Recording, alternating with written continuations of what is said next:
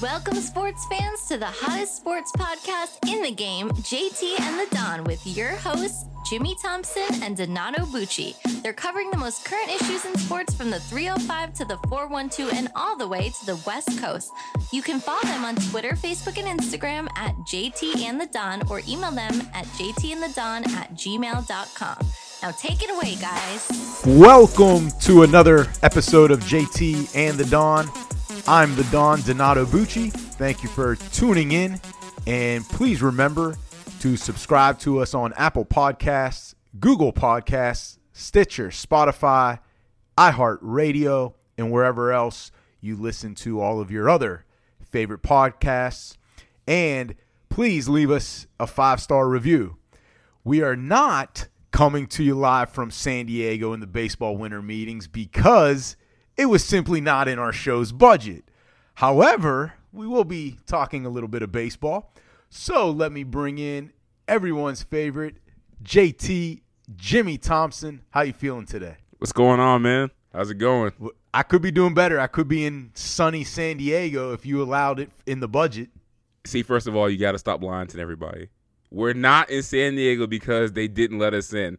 You asked them, could we attend the winter meetings, and they said, absolutely not. Who the hell are you guys?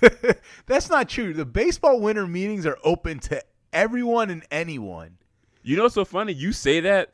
They always say that, you know, hey, this is open to the public and try to show up and see what happens to you. They were like, do you know these guys? no. All right, no, We- stand outside. No, we could be in the lobby hotel, just taking up space, bring our laptops, and we'd be good, bro. We See, this is why I can't. This why I can't trust you. This sounds like a makeshift plan where you're like, "Don't worry, we're on the list," and then we get there, we're not on the damn list, and we got to try to sneak in, t- and there's arrests involved and all kind of shit. I'm telling you, again, you're being dramatic as usual, but I'm telling you, Again, you're you're you're you're omitting you're omitting parts of the plan. This doesn't sound like a foolproof plan. If I fly all the way to San Diego and we're not on the list, I'm gonna be pissed. But so you're gonna hear about it the whole plane ride home. but this is what I'm telling you. There's no list. I'm serious. There's no list for this. You don't believe? All right, then. You don't believe? All right, then. The next year we're going. All right. I tell you, I tell you what. One place there definitely is a list for in order to get into. That's the super Superdome in New Orleans. Tell you what, I feel like every game they play there is just ridiculous. Did you watch that 49ers and Saints game last week? The the whole thing last week. The whole thing. I know I was I was getting my ass kicked in fan, in the fantasy playoffs, and I was like, you know, I don't even care because this game is so good. I feel like this was the Super Bowl, to be honest with you. Well, I, I don't know about the Super Bowl, but NFC It felt- Championship it- preview. it felt like it felt like that should have been the Super Bowl. But yeah, I mean, obviously we're talking about the Saints versus the 49ers. Uh crazy crazy crazy comeback win. The 49ers end up winning uh 48 to 46.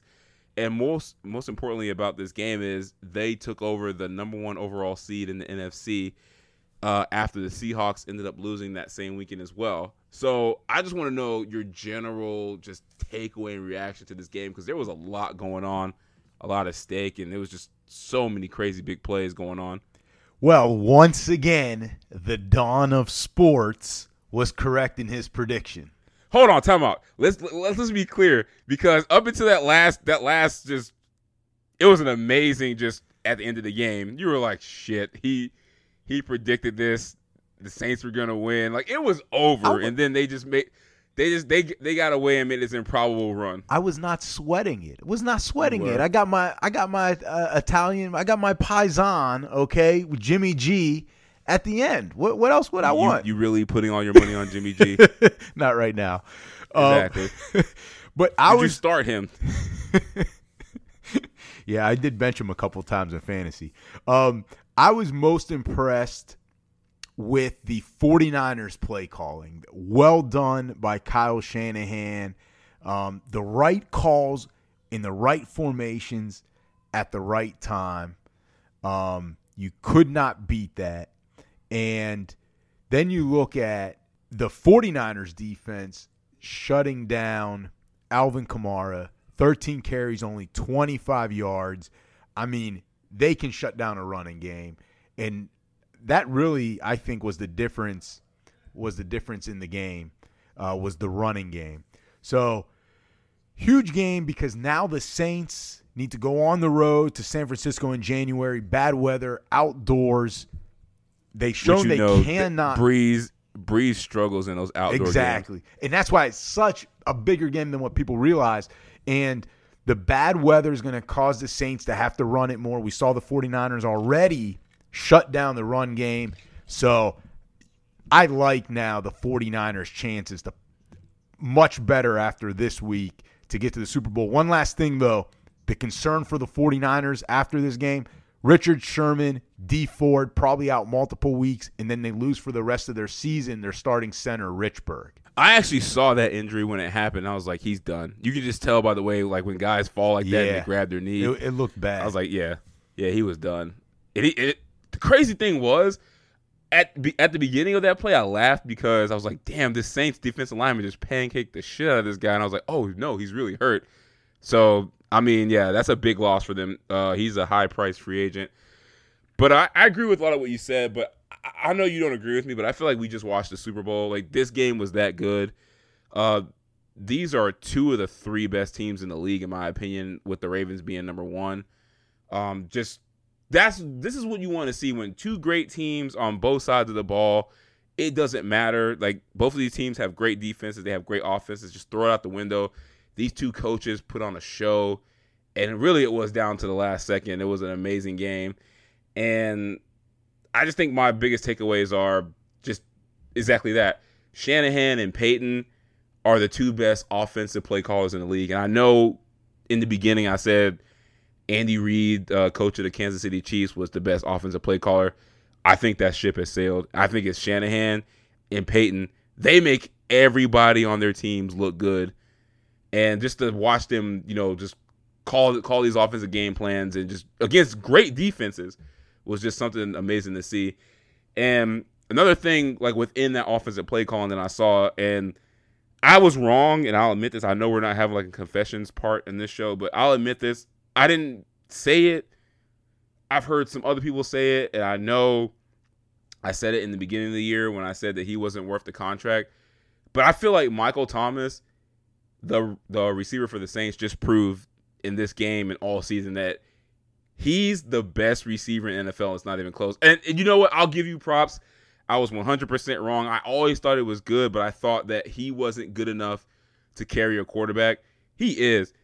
Any any any team that had a mediocre quarterback, he'd be making him a Pro Bowler right now. He's just unstoppable, unbelievable, man.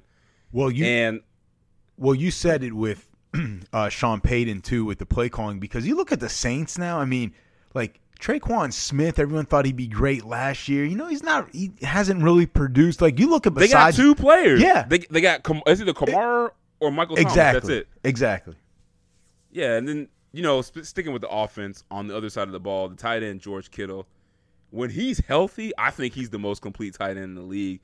I mean, I don't know if you watched the game the week before, dude. He put on like a blocking clinic, like he was killing people in the run game. And then of course we know he can get it done as a receiver. Like he's the closest thing that we have to Gronk right now. And Yeah. I know people want to say Kelce's the best tight end, but this dude's complete and legit. And if he's healthy, he's an animal. Yeah. But I do agree with you about the whole, you know, playing indoors thing. I think that was a big thing. But I feel like, kind of to add on to that, playing indoors at the Superdome, I feel like has prolonged Drew Brees' career and it stopped him from declining as fast. And we'll get into a little bit later as as fast as you've seen Tom Brady go off a cliff this season. I think playing with Sean Payton and playing indoors has helped Drew Brees a lot. And also another thing, not just this game, but it's been worrying me for a while. I think it's time to officially worry about Alvin Kamara, and I don't know what's going on with him. Like I feel like he's regressed, and I don't know why. I think he has something like only like two touchdowns on the season, and they were both back in like week two or week one or something like that. But something's not something's not right with him, and I don't know what it is. But if the Saints want to win the Super Bowl, they need to figure it out because he needs to get right. But he just doesn't look like the same guy for whatever reason. And I think it's like they're stuck in that position where like you either need to make him a workhorse or you need to like say, look, he's like a third down back. This is what we're gonna do. But they need to figure out his role because he it's not clear right now, and like the fact that he's not performing at a star level is like kind of holding him back. It might be that he's missing Mark Ingram to carry some of the load. It, it might be that. Um, Or maybe or maybe Taysom Hill's getting all the snaps. Well, another big game from this past weekend that, at least in the second half, kind of lived up to the hype was Chiefs at Patriots. Chiefs take it 23 16. Patriots did have a chance late in the game, um, but were stopped on fourth down deep in Chiefs territory. So, JT, first thing here is what is your takeaway from that game? Justice served to the Patriots because they got screwed in this game big time. Karma, huh? Karma. Karma for all the time that the Patriots have gotten those calls that have like prolonged their dynasty. This is I feel like this is the ref saying, "Look, Bill Belichick, those checks that you send us on the regular aren't clearing anymore, so we're not making these calls for you." But yeah, the Patriots definitely got screwed in this game. On the Patriots side, I feel like just my main takeaway is kind of I don't know about you, but I feel like I've been late to the party. People have been saying Tom Brady's decline, the Patriots dynasty is over. I feel like this game put it in perspective for me that their dynasty is legit almost over. But I feel like it's it's all Bob Kraft's fault. And this goes back to when they had the situation where it was between keeping Jimmy G and Tom Brady, and they decided to keep Brady, obviously, which in the short term was a good decision. But keeping keeping Brady and getting rid of Jimmy G just to make Brady happy, that's like keep that's like no different than like the Giants keeping Eli Manning too long, and when they could have gone out and got a quarterback to at least get in house to replace him, and also too we talked about this before. I think they should sign AB, and they're on their high horse. You are too morally about oh you know he's doing all this stuff that's wrong. He shouldn't be signed by them. This game, if they had AB, I feel like they would have won it.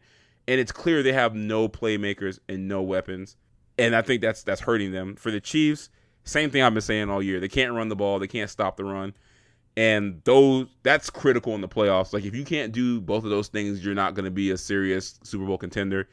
Um, also, too, Patrick Mahomes. I don't. I think it's because of the injury, but he hasn't been as dominant this year as he's been like in his MVP season the previous year. And I don't think he's played well enough to carry a team with those deficiencies, especially on run defense and in the running game on offense. And I, I looked this up and I was like, you know, let me see how he's doing in comparison to his MVP season. Since week week three, Mahomes, and this is not including the the two games that he missed with injury, he's had one touchdown or less in six of eight games played since week three. That's like bordering on like Aaron Rodgers level right there. So I don't know what's going on with Mahomes, but he's clearly not playing at the same level he did last year. Yeah, that's a great point you bring up about Patrick Mahomes, but I want to go back to a couple things you said real quick listen, it's tough to go against trade saying that the trade for Jimmy G or trading away Jimmy G was bad when you've won two Super Bowls since. I, I do get Yeah, your I do kn- get your know it's tough. point. It's But- tough. It, but it's tough to still argue. Hey, we st- we got two Super Bowl rings when he was he was not here. So, and then the other thing about the whole AB thing, we're on we're on opposite side of the fences there. And once Completely again, think, opposite I think he proves my point correct again. He has not learned. I don't know if you saw today, but he came out with multiple Twitter, uh, multiple tweets of how he's blaming everybody for his situation, even his own agent in the NFLPA now. He threw Big Ben under the bus again, calling him a loser. Like, what have you done since you left the Steelers? You're not even on the field. So, uh, again, let's not get into it, but and you couldn't be happier that he's not on the field. that's not that is not true. But I don't like to see that. Again, he's not remorseful. He hasn't learned. That's the thing about life is you need to learn from your actions, and we're gonna get into that in a in a couple uh, in a couple minutes. But Damn message. There we go. he hasn't Look at, you, learned. look at you dropping life lessons on this show. He hasn't learned. But anyway, getting back to the actual game, I'm with you. This is the first time that I'm truly doubting that maybe the Patriots aren't going to turn it around the way they usually do because I think they truly are in trouble when you can't score 20 points at home against the Kansas City defense. Like, that is not good. You scored only 16. Well, here's well, here's the thing. I will say this about the Chiefs defense, and I feel like everyone has kind of written them off as sorry just because their corners have been getting roasted for years. Their pass defense is not that bad. It's just the run defense. but I agree. The, but let's get into but the Patriots just can't run the ball. Well, that's the thing. Let's get into the numbers. James White, six carries, 33 yards. Like he was your leading rusher. Brady, 19 of 36. Even though, even if you want to say the Chiefs have a good secondary or a good, you know, pass defense, that's still not efficient. 19 of 36. We, you don't see that too often. He's barely over 50% there. And 169 yards, a touchdown, two interceptions. Like he is not trusting Mohamed Sanu, who they traded for. Like he's not. Would trusting, you trust Mohamed Sanu? But that's the thing is he has no other options to trust, and that is why, uh, for the first time probably ever since Brady took over, that I'm doubting this Patriots team. Now, JT, the bigger issue is something else happened to the Patriots on Sunday, but not at Foxborough. Are we getting Spygate 2.0? Who so cares? So what Who happened? cares about this? So what happened was supposedly some Patriot personnel not related to the football side of it was doing a documentary on one of their coaches or player personnel guys filming from the Browns press box down on the field when the Bengals staff noticed this and basically now they've the NFL is reviewing the film and everything. So JT, what if it is true? Like you, you're not concerned about that? I mean, at this point, I don't care. If the NFL doesn't care, I don't care. I mean, how many times have the Patriots been caught breaking or bending the rules red-handed? They take away that that that BS 32nd overall first round draft pick and doesn't matter.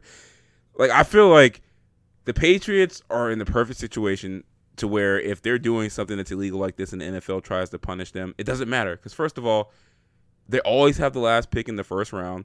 They suck at drafting, and Rob Kraft is too rich. So like, how do you really punish them? If you're not if you're not suspending Brady or Belichick for games, then it's really not going to hurt them. But I will say this: I do feel like wrong is wrong. If if any wrongdoing wrongdoing has been proven, I think there should be you know obviously some punishment. But I just feel like everybody does this now. Like everybody's trying to film somebody doing something. It's just that when they get caught, it gets brought to the light. So I'm kind of numb to it at this point. But that's yeah, but that's the problem. Like, how many times are you going to let them cheat? And don't give me, well, they would have beat the Bengals anyway. Well, would they? Maybe this is Yes, the they reason. would've. But They would've. Maybe this is the reason why they never stumble against these teams. Donato, you could have given the Cincinnati Bengals the entire script of plays that the Patriots But are going to run. It doesn't matter. If they're, they're still do- not going to win that this game. is the thinking behind it. If they're doing this for the Bengals, JT, can you imagine what they were doing, getting ready for this the LA Rams for the the Dolphins. Super Bowl? Oh my gosh, they were stealing our signals. No, but getting ready for the Super Bowl. You, you don't Yeah, think they I had? mean- hold on, hold on. You spoke. You don't think they had secret cameras set up in the stadium during the walkthroughs?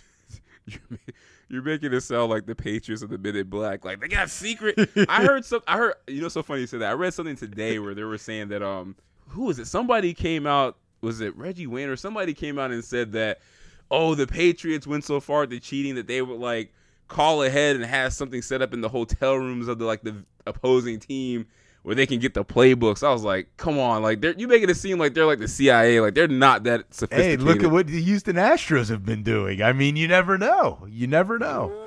But mm. the other thing too is I don't want to hear, well, maybe other teams should start doing this and you know, like no, if it's against the rule, it's against the rule. You can't have just mass chaos and everyone's doing whatever they want.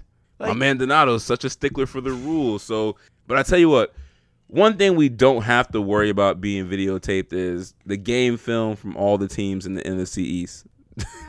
Can we admit this might be the worst division in football? Because you can't say it's the AFC East because at least we look competitive, and those teams look, you know, pretty decent to watch. Well, Buffalo, Buffalo saves your division. So Buffalo Yeah, saves Dolphins- your division. But I agree. NFC Dolphins, East, Dolphins are a fun team to watch. They You- are, You but- can admit it. Yes, I agree. NFC East definitely the worst division this year.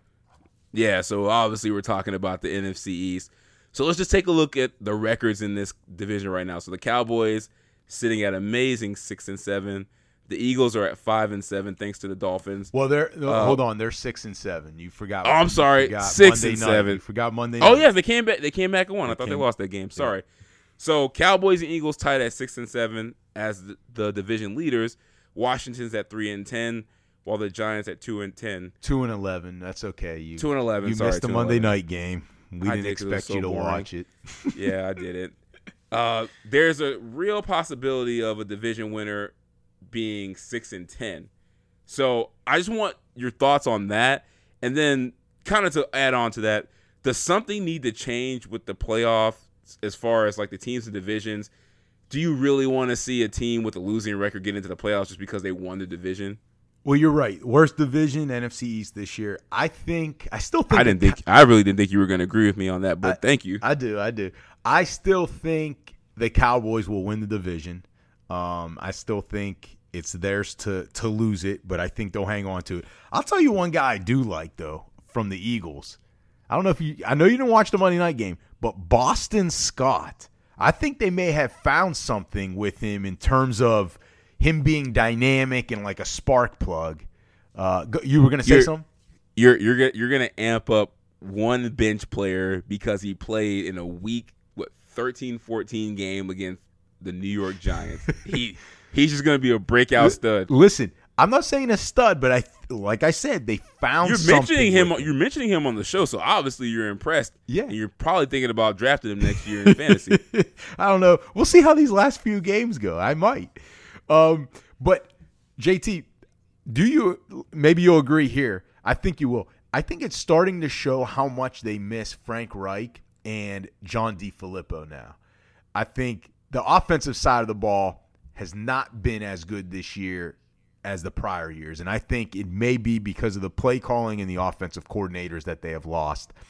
Um, as far as your other question, the playoffs, listen, don't change anything. Like this happens what once every 10 years. Like sometimes sports are unfair. Like you might go 9 and 7 in a division winner. He's like he's like sometimes sports isn't fair.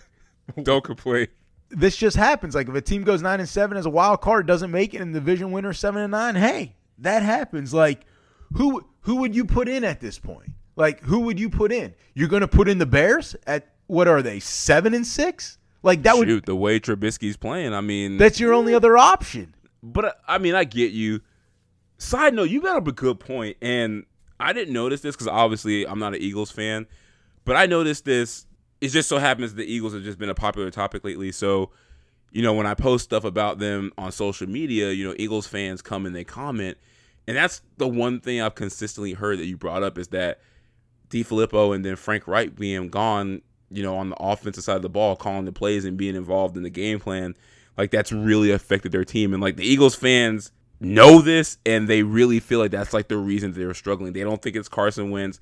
They don't think it's the defense. They think it's the fact that those two guys are not there and they're just not a part of the offensive game plan anymore. And they think that's why they're struggling. But I'll keep it short. I, I agree with you. I don't. This happens very rarely, so I don't think they should change anything you know how hard it is to win a division. Like these are literally the same teams you play every year, twice a year.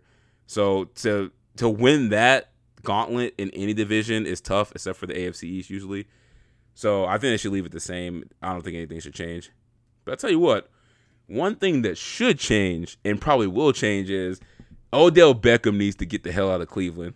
And I don't I don't know how we didn't see this turn into a train wreck, but this is ridiculous. So you know, we know OBJ is having a bad season. Everybody knows that. He's unhappy. Baker Mayfield sucks. Cleveland is not what everyone thought they were going to be this year. And now there, there's reports coming out that OBJ during this season has told opposing players and coaches that he's available for trade and to come get me.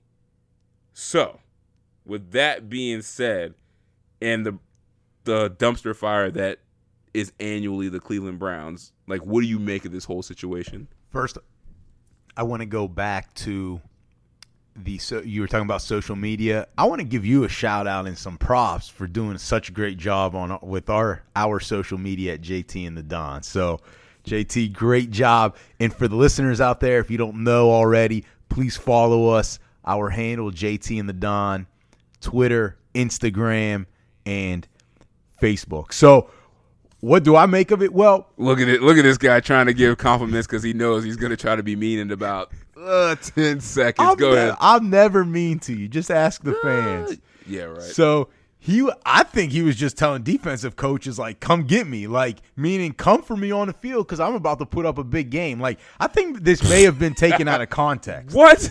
I, I'm just saying. hold on, hold on. All I gotta say is, have you seen the video of him and Jimmy G from earlier this year?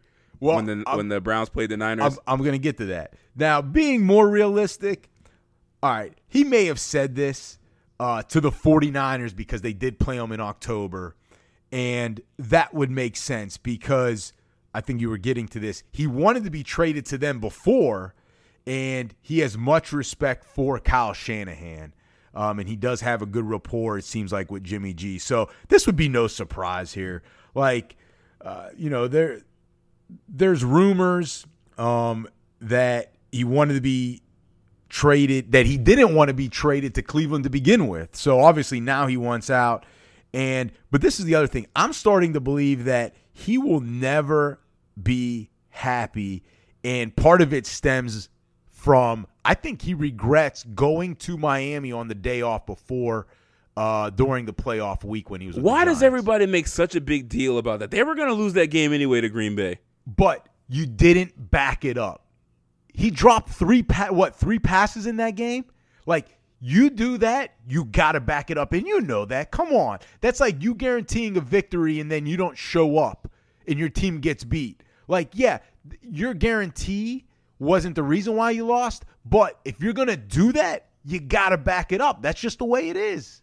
Uh, so I disagree with you. I don't think he was out there telling of defensive course, coordinator. Of course you do. So so so I, I what's the nicest way for me to say this without being mean to you? Because because That is you never- are like a you are like a brother to me. But we're gonna take the we're gonna take the kid gloves off. This is the stupidest thing I've ever heard you say. so the guy who's having a terrible year by his career standards, he's not getting the ball. He's out there telling defensive coordinators, "Yeah, just come and get me because I'm getting I- the ball on." But you That- missed the disclaimer. no hold on, hold on. You missed the That makes no disclaimer. you missed the disclaimer. After I said they're taking it out of context, I said, okay, being more realistic, and then I did my whole spiel. So go ahead, even though you weren't paying attention. I mean, I am paying attention, but to be honest with you, it is what it is. He's just tired of losing, and like you said, he never wanted to go to Cleveland. And I just believe he said it when he was in New York, and he's saying it now. I just think he always really wanted to go to the Patriots and play with Tom Brady. And I think the fact that, just like Jarvis Landry said, Adam Gase threatened him and said, "Look, I'm shipping you to Cleveland to die." And I think that's what Dave Gettleman did to OBJ. He shipped him to Cleveland to die. And I think what prolonged and kind of delayed this eruption is I think when they initially traded him to Cleveland, he just thought Baker Mayfield was good. And he's like, you know what? All right, I don't want to be in Cleveland per se, but at least Baker's there. They're hot. My boy Jarvis is there already. They got a good team. It's on the rise. And I think, like people did in the beginning of the season, and he did it as well, I think he just overestimated how good Baker was. And now he's getting to the point where he doesn't trust Baker at all, doesn't think he's a good quarterback. And if you hooked him up to a polygraph, I guarantee you he would tell you he would say that Baker Mayfield is a worse quarterback than Eli Manning was. And the numbers back it up. Like you look at OBJ's numbers this year, well they played 13 games. He's got 59 receptions, 844 yards and two touchdowns. His last year in New York in 12 games, he had 77 catches, over 1000 yards and six touchdowns. And to take it even a step further, and this to me, this is all on Baker, and this is why I think OBJ is pissed off. In 59 career games with Eli, he's only just twice had two career games under 30 yards receiving with Eli Manning. In 12 games this year with Baker, he's already at three. So obviously, I know we want to, you know, shit on Eli Manning and he's done. Obviously, he's not as cooked as Baker Mayfield is because he's literally having a regression in every category in his worst year with the Browns. And we knew it was going to happen. It was just a matter of time before he just went off because he's a diva. He's a ticking time bomb. And they should do anything they could to get rid of him because it's obviously not going to work. And also, side note on Baker, I told you that he was doing too much this offseason with the whole Duke Johnson thing. And I feel like he's doing too much. Like, he just called out the training staff to say, oh, you guys misdiagnosed Odell's, like, potential sports hernia injury. I just think that he's just getting tired of Baker. Like, his play's not backing up his attitude. He's too cocky. And he just really needs to hope they trade him. He's taking a page out of Antonio Brown's playbook. Yeah, I think Baker was trying to like look out for Odell Beckham with those comments, and then instead he threw the he threw the uh, medical training staff under the bus. but I feel like he was looking out for Odell because Baker Mayfield's like, you know what, I suck. I'm kind of the reason he's unhappy, but let me throw the blame somewhere else. Yeah, like, what do you always say? Like, oh, you always say like, like during like fantasy trades, I'm like distracting. yep, Like I'm trying, I'm trying to like do like a magic show, bait and switch. right. That's what's going on. Uh, yes or no? You think he gets traded this offseason? I would have said no earlier, but now yes. Yeah, I think he gets traded as well. He gets traded to the Dolphins. Sticking with uh, the NFL, You know, should this is a real- should have kept that for your Hail Mary prediction. Anyway, go ahead. nah, nah, nah, nah, man. I can't curse us like that. If he comes here, he'll definitely ruin the team. I don't want to. I don't want him to tear apart what we're building right now. So let's stick in the NFL and let's go to Michael Vick, uh, who the NFL announced that he'll him, Terrell Davis, Darrell Green, and Bruce Smith will be honorary captains for the 2020 Pro Bowl. Of course, anytime Michael Vick's name is in the news, there's always controversy. So, animal rights activists and hundreds and thousands of other people are trying to get the NFL to change its mind about Vick being a captain. They're actually have a petition. I think it's got over half a million people signed signed it so far. Uh, we know Vick had the whole issue with dogfighting. He went to jail, um, lost his job in NFL, but then came back. But that was so long ago. With that being said, do you think people have gone too far with protesting Michael Vick for this long period of time? So initially, once all the information came out about the dog fighting that you know Michael Vick um, was kind of the leader of, you know, I totally understood the animal rights activists um, for their distaste of Michael Vick, including myself. Right? I mean, you never want to see that um, to to animals. So initially, totally understood their their point of view. Now, however, you know, as a society, and and I know you're gonna laugh at me for this and say, "Oh, he's on his soapbox or whatever." No, I'm like, just gonna laugh at you because it's you, and it's easy to laugh at you. Thanks. See, such a nice guy you are. Like, as a society, if we want people to change for the good, then you cannot keep holding the bad things that they've done in the past uh, against them.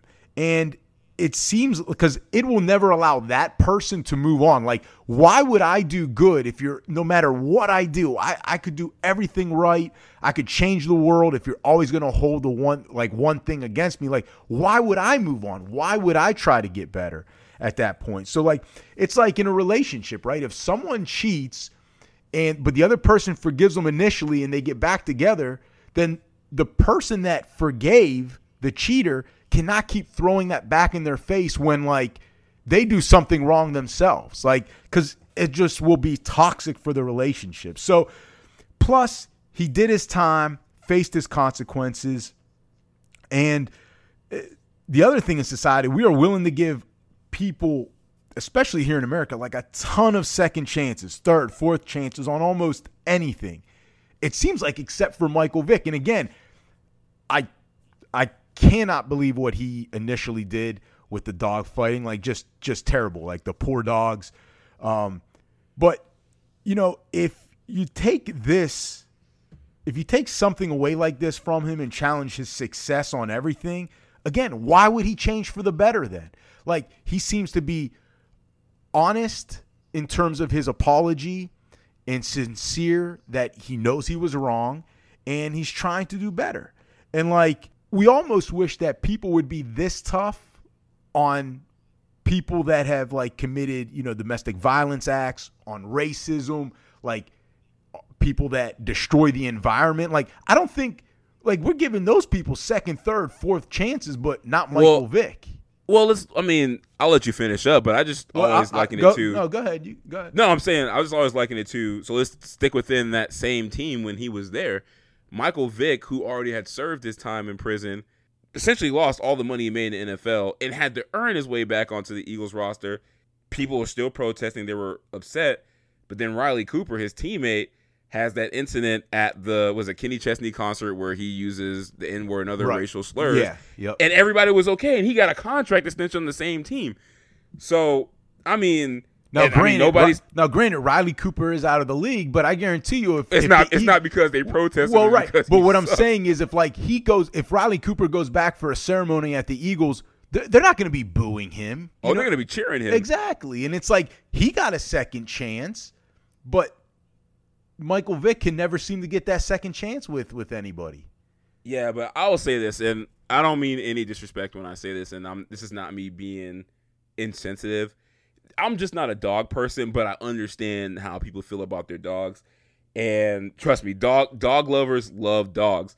And I can understand what how they feel what he did was wrong. And in in my honest opinion, I know you can make the whole argument of, you know, in certain cultures like dog fighting is normal, just like in certain cultures animal hunting like hunting deer and all that stuff is is normal too. So like I don't judge people on both sides. It's just it's just a matter of you know which one do you feel an affinity for more. Obviously people feel feel an affinity more for dogs because more people own dogs. But I feel like it's it's just gone too far. Like what else like you said, what else does Michael Vick have to do? He lost a fortune, declared bankruptcy, went to prison, came back, has kept his nose clean, has been an activist for animal rights awareness. I mean, you want to talk about a guy messing up royally and then walking the straight and narrow. I've never seen a story like this in sports where somebody has come back and not only gotten in trouble or been a repeat offender, but he's become a better person. Like Michael Vick at the end of the day is going to be one of those guys where it's like, you know what?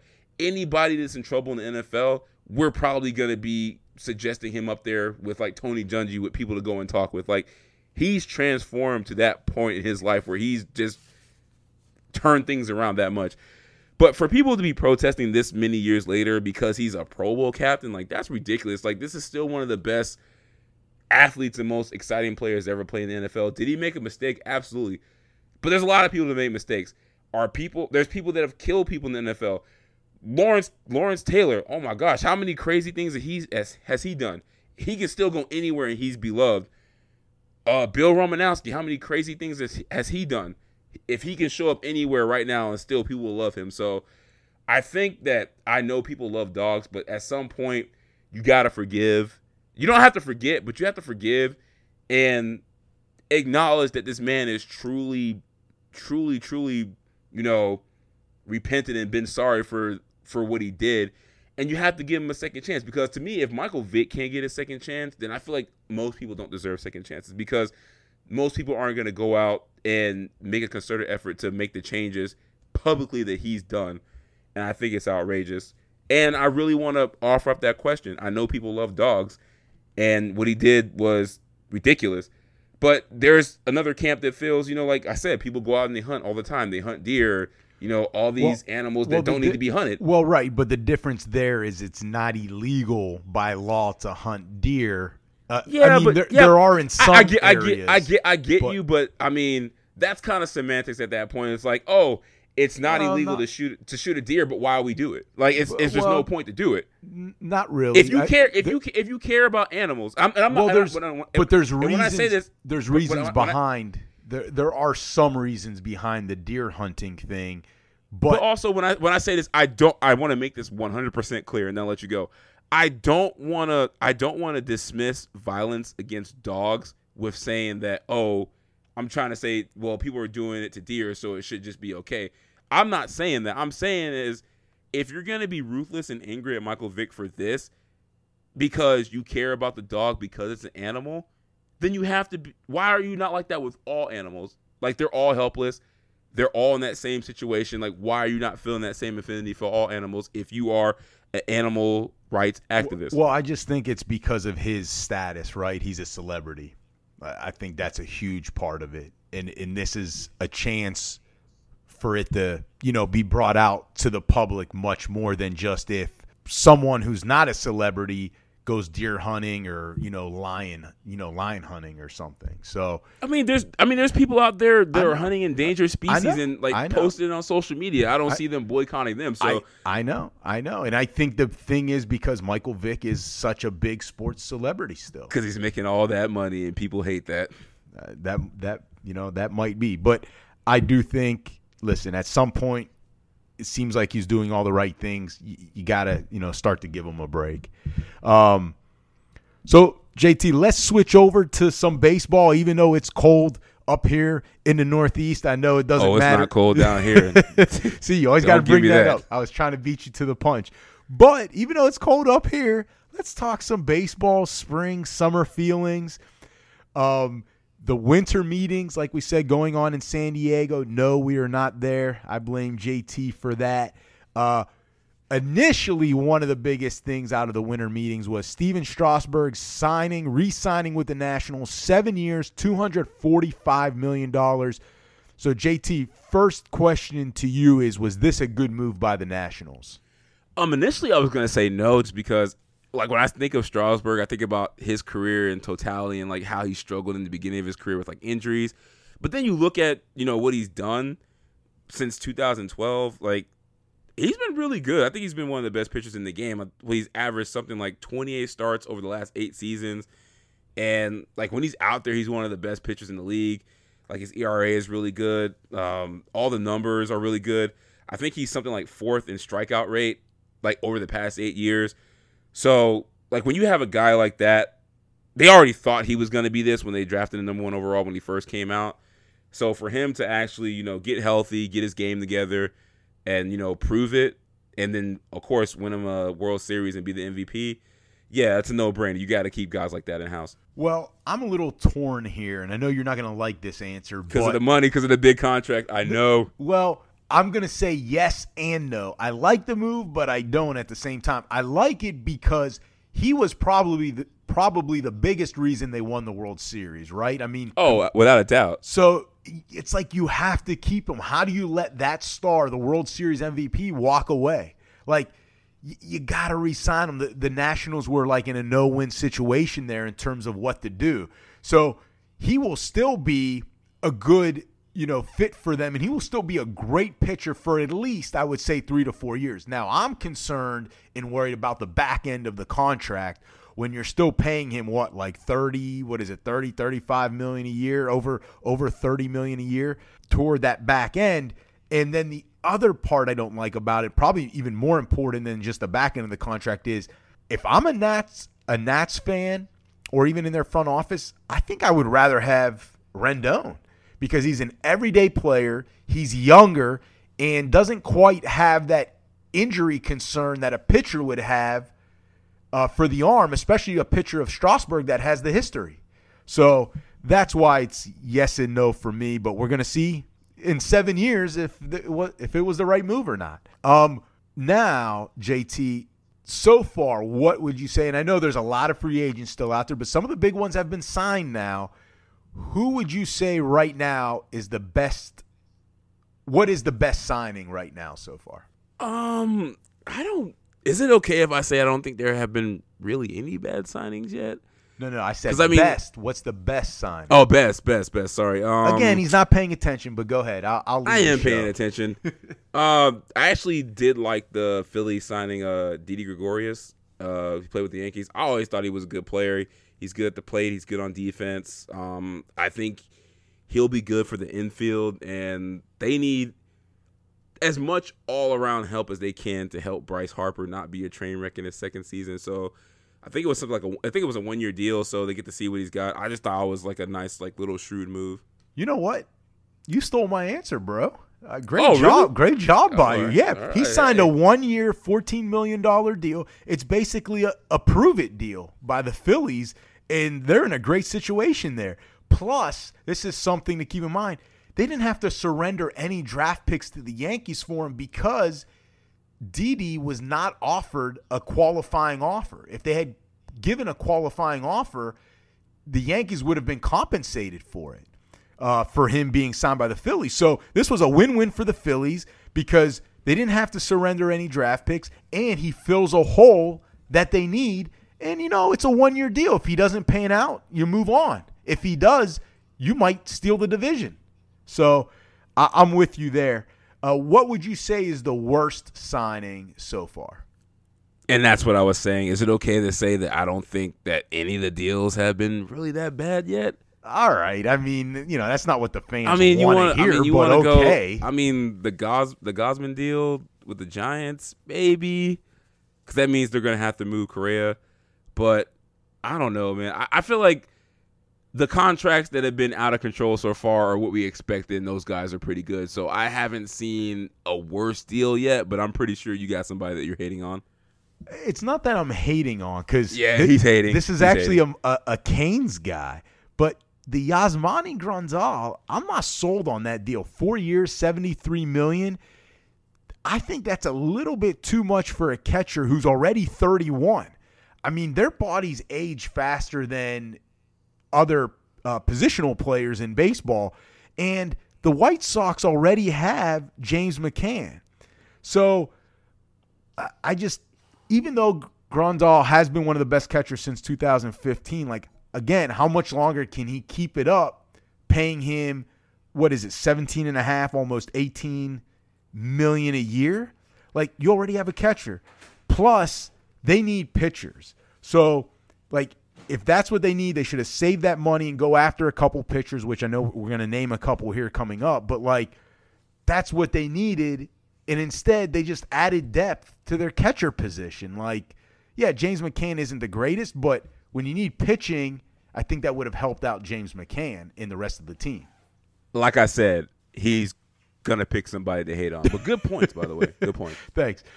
Um, so let's talk real quick about the Gerrit Cole contract. Um, nine years, three hundred twenty-four million to the Yankees. JT, just real quick, what are your initial thoughts on it? My initial thoughts is I know you don't want to give me credit for this, but I promise you, and I sh- I showed you this morning when I did my notes on Monday, and you asked me because the original question was where was Gerrit Cole going to go, and I said he's going to get the biggest contract of all time from the Yankees, thirty-five to forty million a year, and I sent you that. I know you still don't believe I wrote that down in advance, but I did.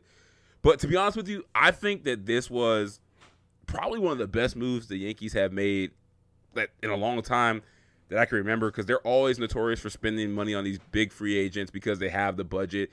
And I feel like Cole's that guy that can go out there and get it done. Sabathia just retired, right? And they they've been dying for a pitcher to be dominant for so long, and I think Gerrit Cole can do it. So if you're gonna annually pony up this, you know, all this money and pay these big free agents, go after the guy who just showed you he can shut it down in the playoffs when it matters most. Most great move by them.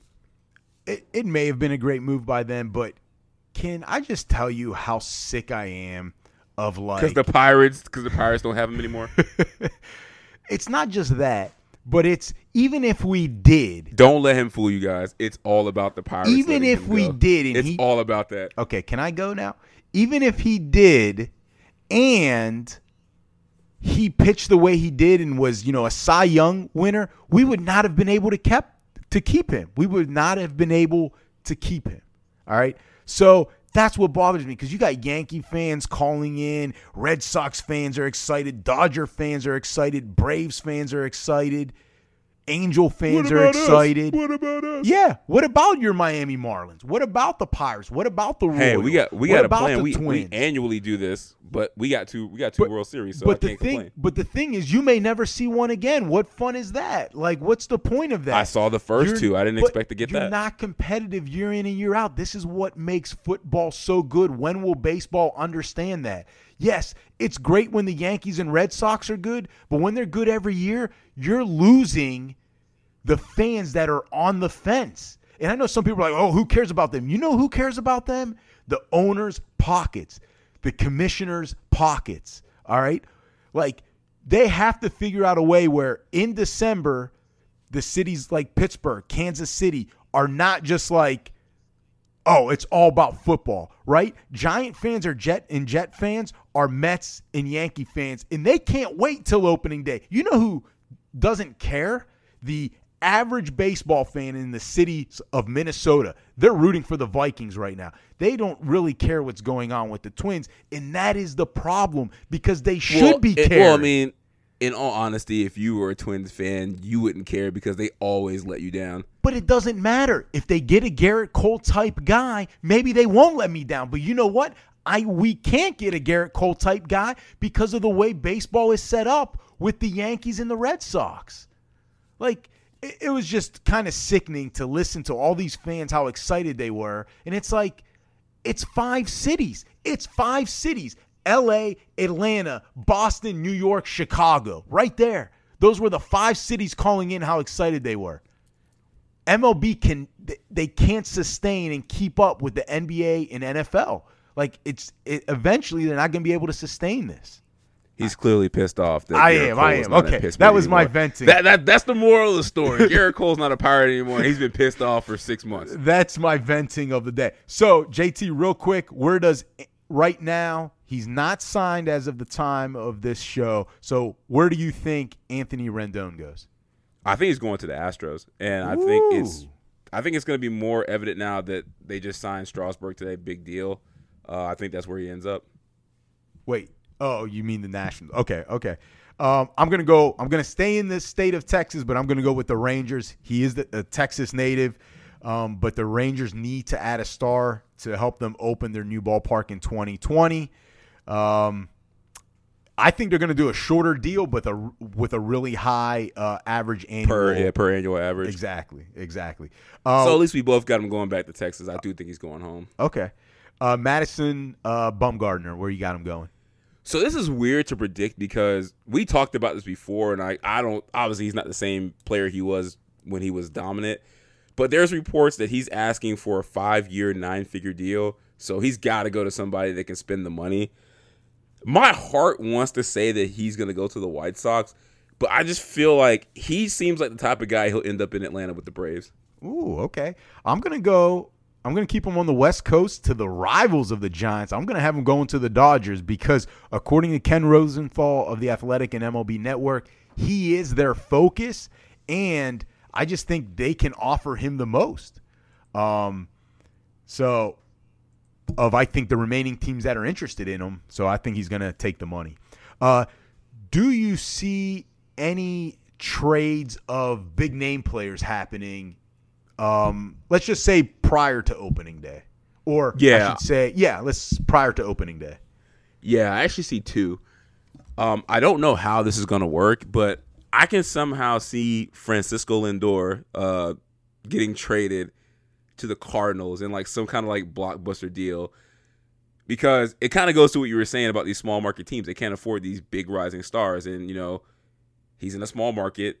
They're not going to be able to afford him, and I feel like they'll move him at some point. I think that between now and like the end of the season, they'll have like four times to move him. So I feel like now's a good time to do it. They're probably going to get the most for him right now. And then I don't know how they get this done, but I think the Red Sox find somebody to take on David Price's contract and they find some way to get rid of him. Okay, I'll, I'll go with two then. All right, I'll, I'll ante up because you did it. Of course, I knew that was the J th- JT thing, so I was gonna, Well, you- well, well, well. that. The question was, hold on, hold on, time out. So everybody knows out there that he's he's just trying to you know be difficult. The question was, do you see any trades of big time players, plural, happening? Okay, Not player, I- player. All I'm saying is I knew you would have more than one, so I did. I did the same, just so you know, just to have it. I'm That's all. pretty sure What's- he had two or three before he even thought about what I was going to say. I'm gonna go Kris Bryant to the Nationals. All right. Um, they have inquired about him, and obviously it looks like they're gonna lose Rendon. And this is the thing: he's still under contract for at least one more year, so he's at a at a discounted rate that the Nationals could afford, and he may actually be under contract for two more years because their MLB needs to decide his service time, which will dictate if he's under one more year or two more years uh, under his current contract. The other guy I think is Corey Kluber. I think he's going to go to the Dodgers because the Dodgers lost out on Cole. Uh, his contract is reasonable, 17 and a half this year, and then a club option for 2020 uh, or I'm sorry, this year coming up 17 and a half million and then uh, I think the club option after the 2020 season. So that's that's a great situation for them. They can get rid of him after just one year and they may not have to give up too too much for him. So Do you feel bad for the Dodgers? I feel like people are not going to want to go there as big free agents because they know Clayton Kershaw's still there. and They know how that how that whole story is going to end. no, like they could have the, the biggest super team of all Nah. time, and it's like you know what? No, I. I They're gonna be 140 and 0. They're like, all right, this guy's on the mound. Pressure, most pressure filled moment. Nah, Shit, it's a loss. Don't do him like that. Nah, He's I, doing I don't himself think. like that. I don't. I don't think. I, I actually don't think so. But you know what? You may be right there. That's actually a good point. Never thought of that. Maybe that's why none of the none of the free agents are going there. Because it makes sense. I mean, they're loaded. If somebody, if Gerrit Cole went to the Dodgers right now with that team they have, there's no way they're not their favorite, like prohibitive favorite. Yeah. And the fact that they're not even considered going there, I think it's because Kershaw's still there. Hmm. They should get rid of him, like I said. Well, I don't know if I agree totally with that last comment. Of course you don't, because you never do. that would mean you would have to give me credit. So the Astros, lot of rumors, not just rumors, but a lot of reports out there about the sign stealing.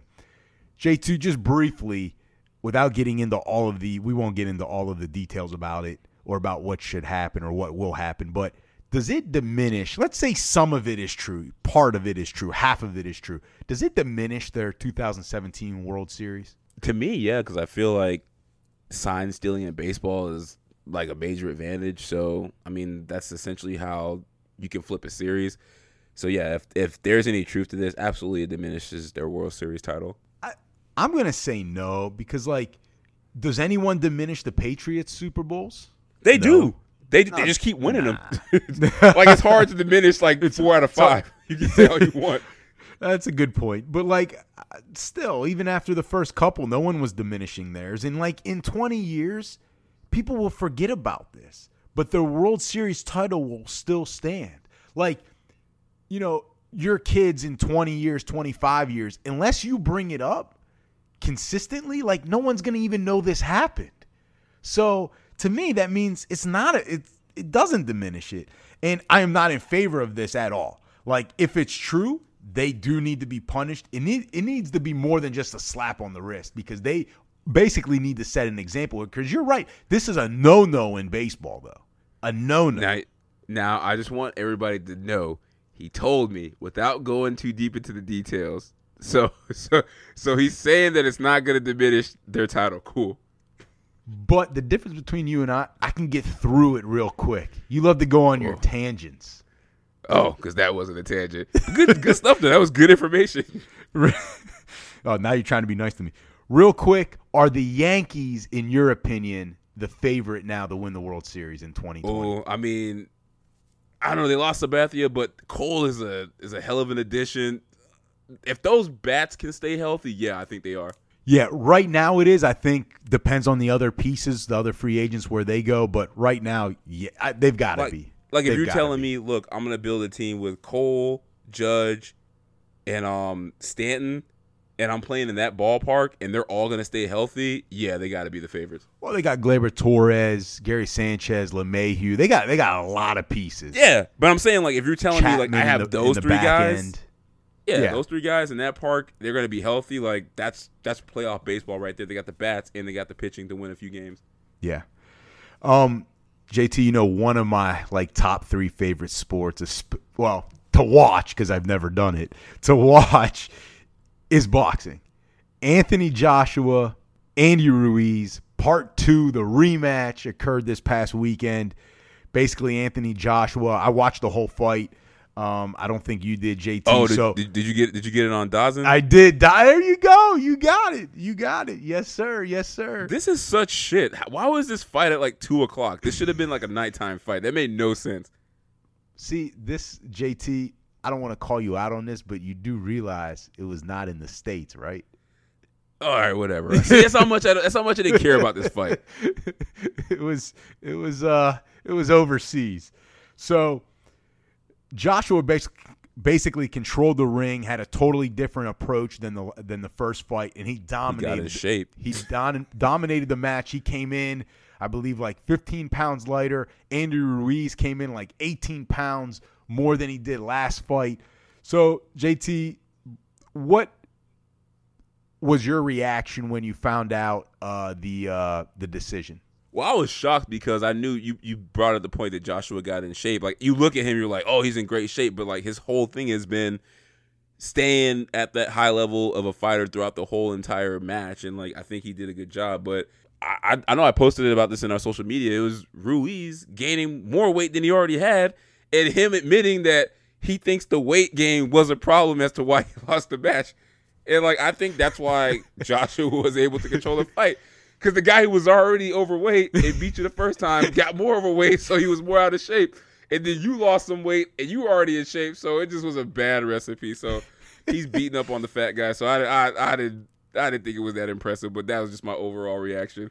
Well, one thing I was impressed by Joshua was he finally started to show he could box from beginning to end, not just fight. Yeah. Right? There's a difference He between could last fight. the whole fight. Yeah, there, there's a difference between fighting and boxing. He showed he could box, be that technical boxer, and it was actually impressive. He stuck to the game plan. I would love to see if he could do this against like Tyson Fury, or even more, even more so for me against Deontay Wilder. Like No, no, don't do it to him. Because first of all, you're asking him to fight somebody that's actually in shape. Fury's not a- as out of shape as Ruiz. He'd get killed. But Fury of the three may be the best all around boxer of the Oh, for three. of sure, for sure. Don't let his physique fool you. Fury's right, a monster. Right, and that's why I would like to see Joshua see if he could try to outbox uh, Fury or even Wilder. Now, you said Ruiz admitted that he, he actually partied too hard and ate everything. That's what his own quote was. He ate everything. How is that any different from like the last fight? I don't. That's actually a good question. That's a good point. I don't know. We should have asked him that. Um, but I mean, this was just awful for a champ. Like he did he not learn from Buster Douglas after Buster Douglas beat Tyson and then ate his way out of the out of the belt? Like he didn't learn from Buster Douglas. And so uh the other thing I was impressed by Anthony Joshua, he kept his trainer. A lot of people thought that was a mistake. He should have fired him, hired a new trainer after the first fight. But goes to show you, man, sometimes being loyal pays off. So that was good to see in sports. Quick question, JT: Should there be a third fight between these two guys? yeah, absolutely. Because I, I mean, it's it's humorous. It's funny. If the fat guy wins again, this is a win for Quit, everyone. bro, quit calling him that. That's really kind of rude. I'm saying he calls himself that. Honestly, I just want I want to see Ruiz's fight again because I think he's a good boxer and I think he brings passion. And he doesn't care. Like he does it. He does it his way. He's like, I'm not coming in in shape, and like Joshua's got like a six pack and stuff, and this dude doesn't care. And he's like, I can still knock you out. So absolutely, I want. I'd rather watch this than any Triple G fight ever again. Woo. Well, Triple G is getting older, but so I mean, don't don't take too many jabs at him. But um, don't you always tell me there's no way you would call Andy Ruiz that to his face if he was in the same room with you? No, I mean, I don't think he could catch me, but absolutely not. I'd be like, hey man, See, that's another. I would just tell him he's doing it big. That's another know what that meant. another little blow to, to Ruiz. Anyway, I agree with you. No, sh- shout out to Ruiz. I, I do I do like him. I'm actually a fan of his. I like. He's probably one of the few boxers I pay to watch. former heavyweight champ, man, got to give him respect. I, I'm, I'm, I'm with you though. Let's see a third fight. I think it'll be good, especially if Ruiz can cut some of the weight. I say gain more weight and beat him. So let's go into quick hitters, and uh, I'm gonna assume you didn't get us a sponsor. Did you get us a sponsor this time? It's officially your job. I'm working on it. Damn, you sound like somebody I used to know. All right, let's make these quick. Uh, Rams flashed in a big win this week. Gurley looked like Gurley. Uh, they have a shot to make the playoffs. Do you think they'll make it? No. But they'll be fine for next season. They'll get a running back. They'll be fine. But this year is a little bit too little, too late. I gotta disagree with you. I think they get in. Woo! I think they get in over the Vikings. And What? look at their la- their final three games. It's against Dallas, the 49ers, and the Cardinals. I think they'll win the Dallas and the Arizona game, and the 49ers game is, is a divisional game. They're familiar with that team. There's a chance they could get in. I, I think they will over the Vikings. Woo! For a guy that's been dogging Sean McVay and Jared Goff and Gurley all year? Wow. They give the they give Gurley the ball 20 times a game. I might change my opinion. All right, uh, Panthers coach Ron Rivera fired. Ooh, tough. Uh, which team, if any, should hire him? Dallas Cowboys. Mm, mistake. I'm going with the Jaguars. He's got to go to a team that fits his mentality. They're old school. They have a tough defense, and they have a young, coachable quarterback in Minshew. I think that's a good fit. Um, NFL replay system always, always under scrutiny. Uh, I think they missed a few calls in the Saints game. Uh, should it be changed after more situations in the Chiefs versus the Pats game? Well, specifically in that game, it was the Harry. Oh, the N'Keal Harry touchdown. He clearly was in. clearly was in Patriots out of uh, challenges at that point. Um, yeah, it should be changed. Why not just go to the college system and and speed it up though? Speed it up. Like while they're about to snap it upstairs or in New York, review the play already. You don't even need the ref to go look at it. You make the decision, buzz down, tell them in the earpiece, keep it moving. Or just do like when you go to a football game and they have it on the four jumbotron screens, like they, they got the perfect angle. I don't get that. They go to that little ass box, but they got a big ass jumbotron. No, I don't think they should change it because I just think human error is always going to be a part of the game and it's always going to be a factor in this. The refs just need to do a better job. Do a better job and get the calls right when you when you see them on the field and when you review them. And like the NFL's already come out and said they're going to go under the hood and just kind of like redo like how these refs call their games and how they uh how they judge them as far as their job performance. Um, let's go to golf President's Cup. Who do you think will win? USA. USA. I feel like we have to eh, say eh. USA. They're going to take us off the airwaves. They're like the few airwaves that we're on. yeah, I agree. I think it's USA. It's not close. They got 12 golfers in the top 25 worldwide, and they got five in the top 10. That's tough to beat. I agree. I agree. But it's always fun and it's always competitive. So we'll see. We'll see. Um, JT, I actually got a couple quick hitters for you, real quick. I know, we of course, because we got this so quick, it was just too quick. He just couldn't live with himself. really quick, really quick though. David Fizdale out as Knicks coach. Thank Should- God, good for him. Should he get another shot elsewhere as a head coach? Not yet. I think what he should do is he should come back to the Heat, But at, rebuild his. but re- at some point though, yeah, at some Okay. point, absolutely. 'Cause I think he got two bad situations Yeah, was we- the Grizzlies, and then you went to the the the Knicks. So Right. Okay. definitely come back to the Heat, rehab himself. Um, side note, just to bring up that they're saying that uh, Becky Hammon from the Spurs is a strong candidate for that job. Ooh, Becky, good. do not take it. Set women back for twenty years. that, that that is true. That'd be a tough one if they do offer it to her. Like, what does she do? Um, This is it's a setup. Do not take it, Becky. I'm I'm pleading with you. This will set women back in sports for years. But I, I I'm really glad to see though that they are uh, interviewing her. That that's a great first step if you for her. if you want sorry sorry no if you really want to show that you're serious about having women head coaches offer her a job like the warriors Yeah, true, true. Um, the other one, real quick, John Beilein, coach of the Cavaliers, first season, not even a quarter of the way through, coming over from the University of Michigan. JT, there's already rumors that he's lost the locker room, or at least the guys are not listening to him anymore.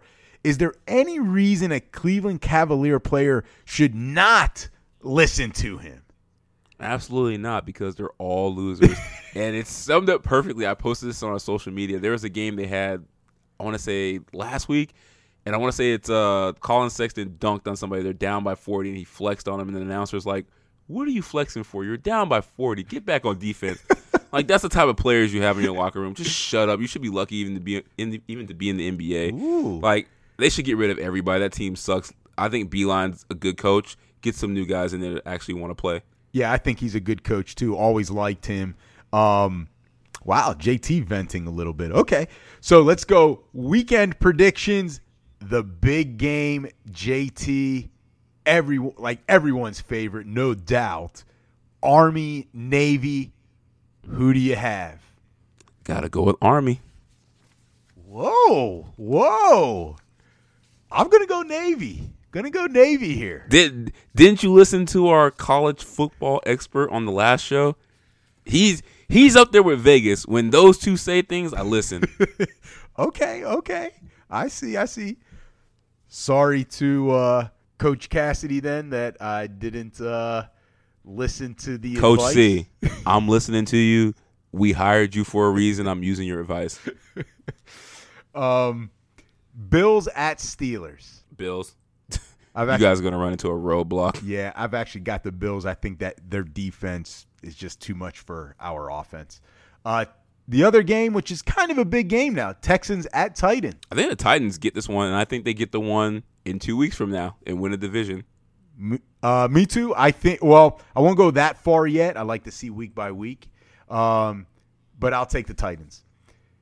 Real quick, JT. I know you didn't prep for this one. Who wins the Heisman? Is it still Burrow? Yeah, it's still Burrow. Okay, like okay. it's not. It's no doubt about it. Okay, I agree. I agree. Uh, Hail Mary prediction. Which one you? What is your Hail Mary prediction? Um, I think the Blue Jays make some serious moves during the winter meetings. I can see them signing maybe three or four of the top 50 guys on the board. I think they make some serious. They got a young. They got a young group there. If they Yeah. bring in like three or four guys, I can see them making some serious moves during the winter meetings. Interesting. Interesting. Okay. Okay. Um, I kind of alluded to it earlier. I think the Nationals trade for Kris Bryant. I think they get him. Ooh, all right. So, this is a surprise JT slash trivia time. I only got one for you, JT. It's been a slow week. It's been a slow Thank week. God. So, and don't look up the schedule here of the Packers, but this opponent of the Packers visited December this year for the Like they already they, they already played. they them? already played them. That was their first time ever visiting Lambeau Field in December. It's a tough Wa- one to believe. It's Washington. Yes, can you believe that Okay. the history of those two Yes. teams? Th- That's crazy. It isn't it December first time they've ever been at Lambeau Field in December. Like to me, that is crazy. Great job, you finally got one. We should have a bell. Well, you kind of you kind of gave me the answer, but I feel like it was a slap in the face because you know that Derrius Guice went down that game and that cost me a fantasy playoff. So, but thank you. See how nice he is to me. He's always reminding me of my failures. Ladies and gentlemen at home, that was not planned. That those were not my intentions. Not my intentions. Nobody believes you. Well, JT, great episode to the fans out there. Thank you for listening as always. And please remember to subscribe to us, JT and the Don. We can be found on Apple Podcasts, Google Podcasts, Stitcher, Spotify, iHeartRadio, and wherever else you listen to your favorite podcast shows. And please remember, if you like what we do, give us a five star review. And JT, If you don't like what we do, please still give us a five star review. And please also follow us on social media. Our handle at JT and the Don. We can be found on Instagram, Twitter, and Facebook. And as always, JT, until the next episode, see ya. peace.